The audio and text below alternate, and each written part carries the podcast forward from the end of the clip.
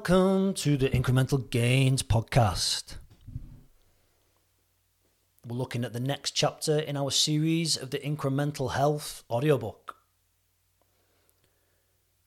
And today, ironically, is all about podcasts.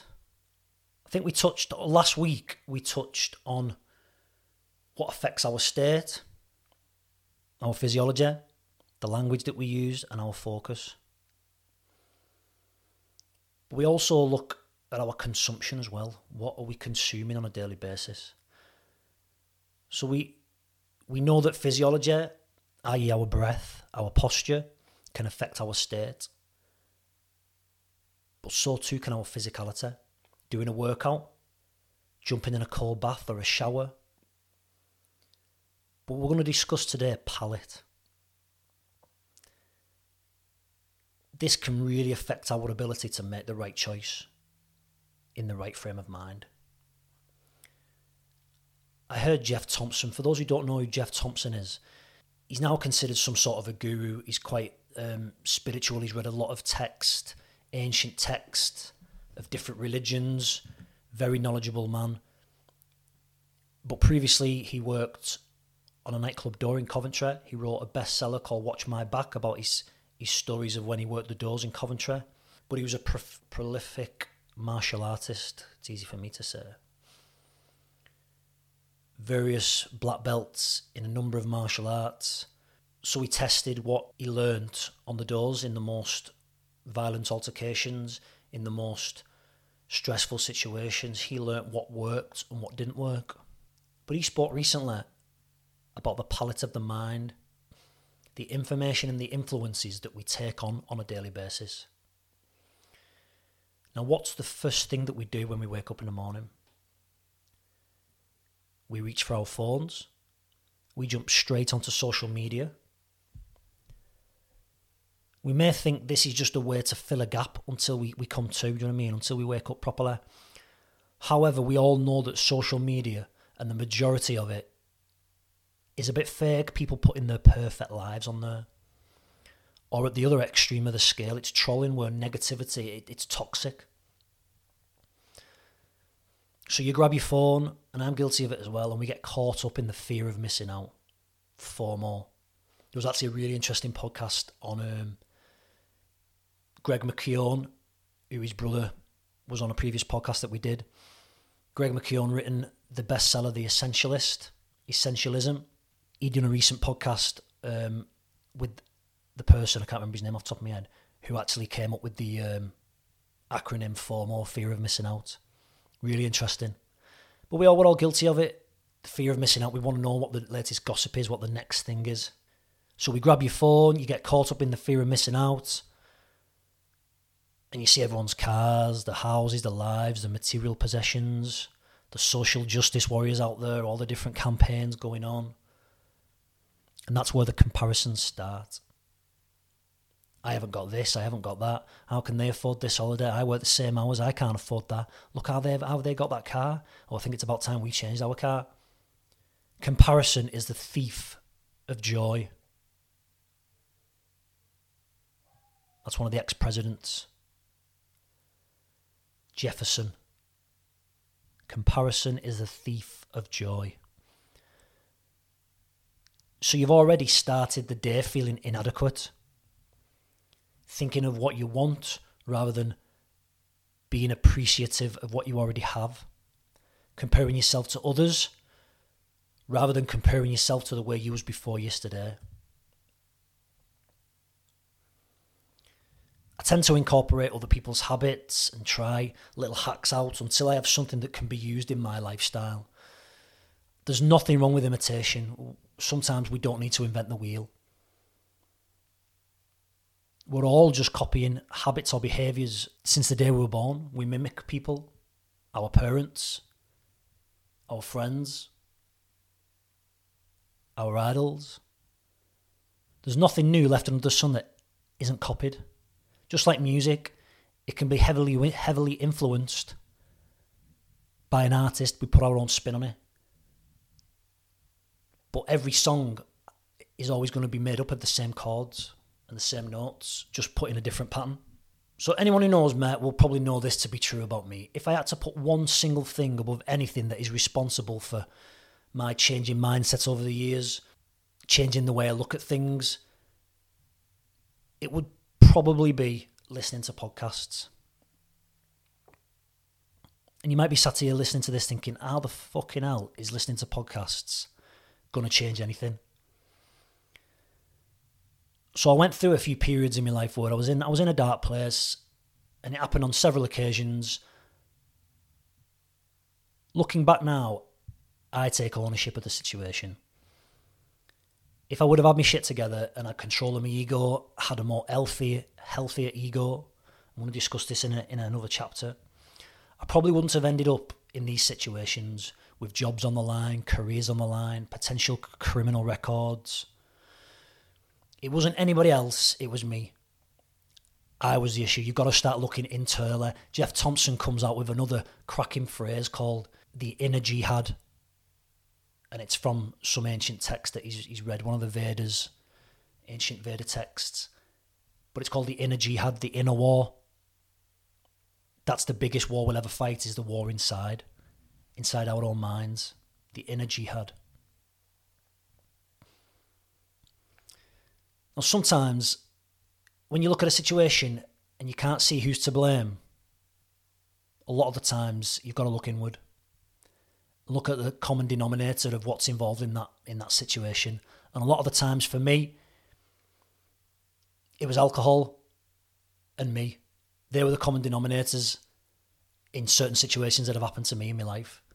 So now I'm aware that I need to look internally and look inward.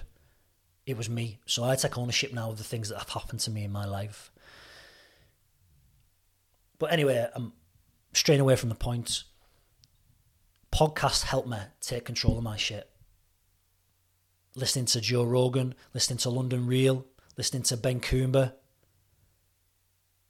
All different aspects of your life, health, well-being, business, mindset, motivation. Free content, positive influences, positive messages, but real messages, making you question the stuff that's going on in your life.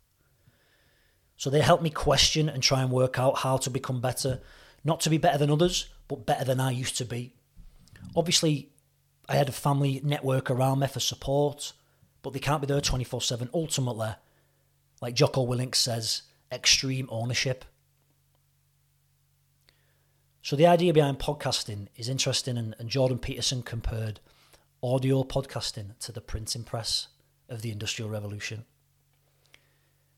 So you think back in the day, how important it was to be able to print on paper for newspapers, to be able to get messages out here, there and everywhere on mass production.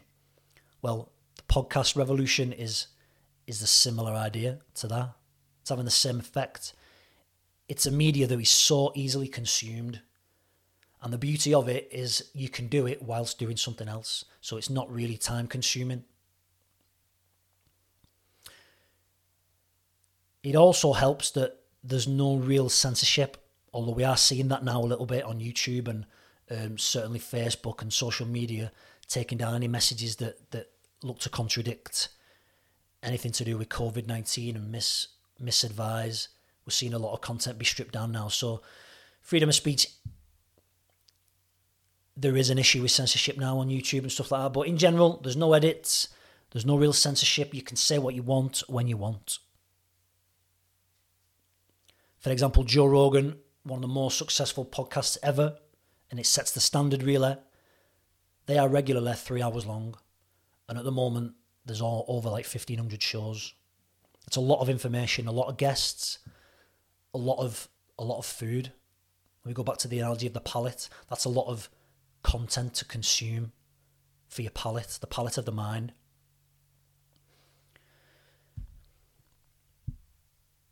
Remember before when we went back to a previous chapter and I spoke about the best way, I changed my mindset to a growth mindset when I was in the HGV driving job. How could I utilise my time better? So I started listening to podcasts when I was driving around in my cab, in the wagon, listening to podcasts. 8 to 10 hours a day, listening to this motivational content, free content. So I spent a lot of time listening to other people talk. I spent a lot of time reading, but reading was time consuming. And if you don't enjoy it, I recently had it explained to me that if you read just 20 minutes a day, in 3 years, that's a lot of book and a massive investment in yourself. And let's not get it twisted. Any time spent learning or listening or reading with a view to personal development is an investment for life. I think it was Jeff Bezos who said, the best investment you'll ever make is investing in yourself. But you've got to ask yourself the question, is that something that you value? Like, values are a tricky one. We often think that values are things like honesty and integrity. Well, these are social. These are things that everybody should be aspiring to be. They're not just our personal values. Everyone, these are human values.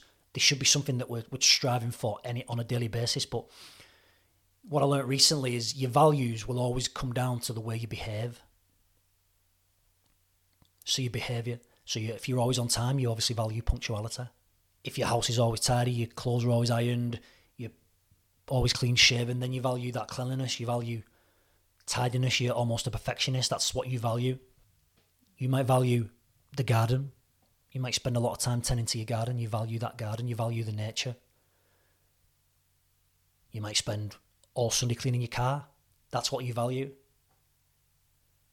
Your values will always be shown by your behaviour.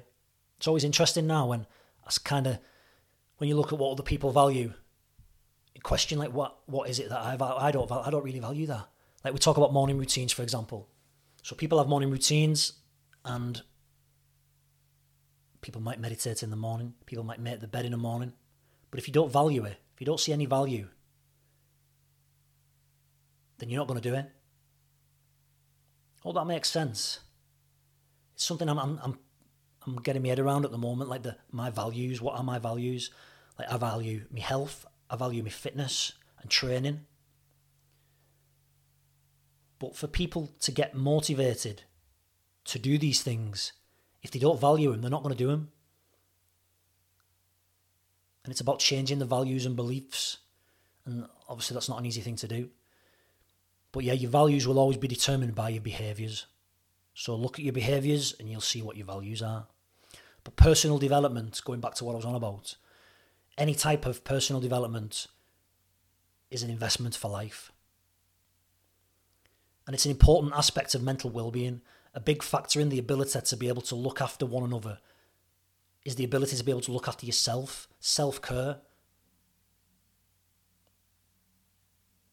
I've used the analogy before when we used to do police tactics courses and we used to do procedures against CBRN training. So that was chemical, burn, radiation and nuclear training.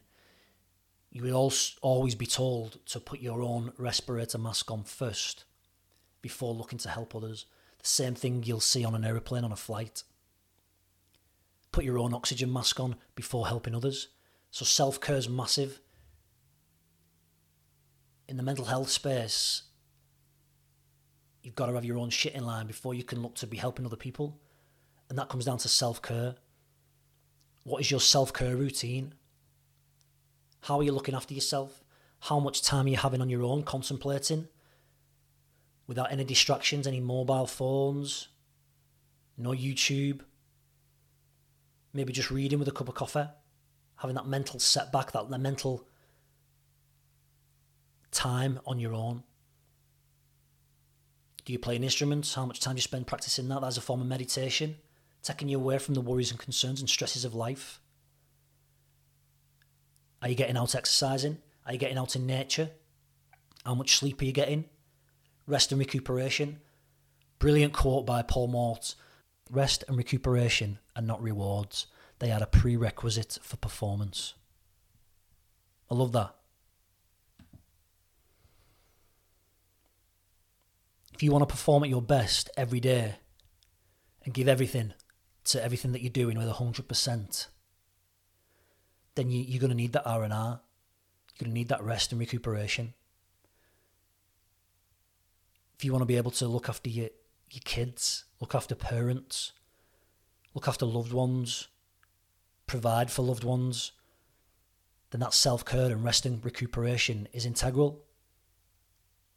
It's not a reward, it's a prerequisite. Powerful stuff. So imagine now, let's take the example of 20 minutes a day reading a bit of a book, listening to a podcast, maybe a meditation. Some form of positive influence.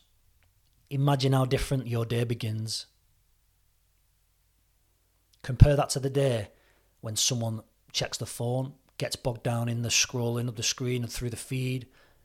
Comparison, social justice warrior, copy and post, tag to a friend, new car, plate of food, this holiday, that holiday. Compare that to just reading a bit of a book, listening to a podcast, doing a bit of stretching, a little bit of meditation, some form of positive influence. Imagine how different your day begins. You start to create a different reality. You start to create a different perception. You start to create a different state. You start the day in a different state. That'll help you make better choices. And this has took me ages to get my head around, and I still fall back into the same patterns. That's why I think journaling's so important. If you're not journaling, if you're not prioritising your day, then someone else is. And on a weekend, I tend to slack off a little bit. I maybe won't journal. Again, values come down to behaviour. Maybe I don't quite value it on a weekend. That's not to say it's not useful, but maybe I don't value it. But what is the thing that I do on a weekend? I wake up and grab my phone, start looking on Facebook and Instagram. And before you know it, an hour's gone by. And you start the day on a bad note. It took me a long time to try and get my head around this, and it's just a work in practice. Just improving, trying to improve to get better every day, incremental gains. But one book, one podcast, one conversation, one statement could inspire you to take action. And I'm hoping that's what we're trying to do with incremental gains in these audiobook series. I'm trying to tell you the stuff that worked for me, so hopefully it can work for you. Motivation's a funny one. Motivation isn't always going to be there. We can all be motivated to go out and do a walk or go for a run or go in the gym. But the next time you come to do it and it's raining a little bit, David Goggins says it's like kindling. Motivation only lasts for so long. You've got to be driven. You've got to build it into a practice. You've got to build on it every day until it becomes subconscious. And then it can be weaved into the tapestry of your daily routines and practices. Never leave the scene of a good idea without action. How many times have we had good ideas? Yes, I'm going to start doing that tomorrow. What is the one thing that you can do now at the scene of a good idea to take action, to start implementing something? The motivation is there in that scene of a good idea. 20 minutes, half an hour, 24 hours later, that motivation isn't there. If you've not done the one thing to take action, when you get that epiphany, motivation wanes. It sparks, it's like kindling, and then it goes out. Take action. Lots of people have written about the idea that we've been talking about today, and high performers have attributed this to the opportunities that have led to their success. We know what it's like when you have an epiphany and you decide to do something and you leave it for a bit because you're doing something else, and then the idea gets forgotten and motivation has left you, and then that little voice inside your head tries to convince you that, oh yeah, it'll be all right, we'll do it tomorrow. But using some of the stuff we've discussed in other chapters, have these counter-arguments ready. Treat it like a court of law where you need a defence for the prosecution. Action is the only answer. Paul Mort, again, been a massive influence to me over the last few months. Action is the only answer. And I know I'm throwing a lot of quotes at you today, but these are the stuff that I've ingrained in my mind that help me on a daily basis. And again, another quote by Ross Edgley, who's a massive inspiration to me as well. The question, often irrelevant, hard work is very often the answer. So all the people who I've mentioned so far throughout this series, Jeff Thompson talks about our palate. We all know, or we all have an idea of the foods that we shouldn't be eating. Whether or not we still eat them is a different matter, but we know what is good and bad food. However, how often do we actually consider the palette of the mind and the influences and information that we take in on a daily basis? Pardon the pun, but food for thought. We'll see you next time. Thank you for listening.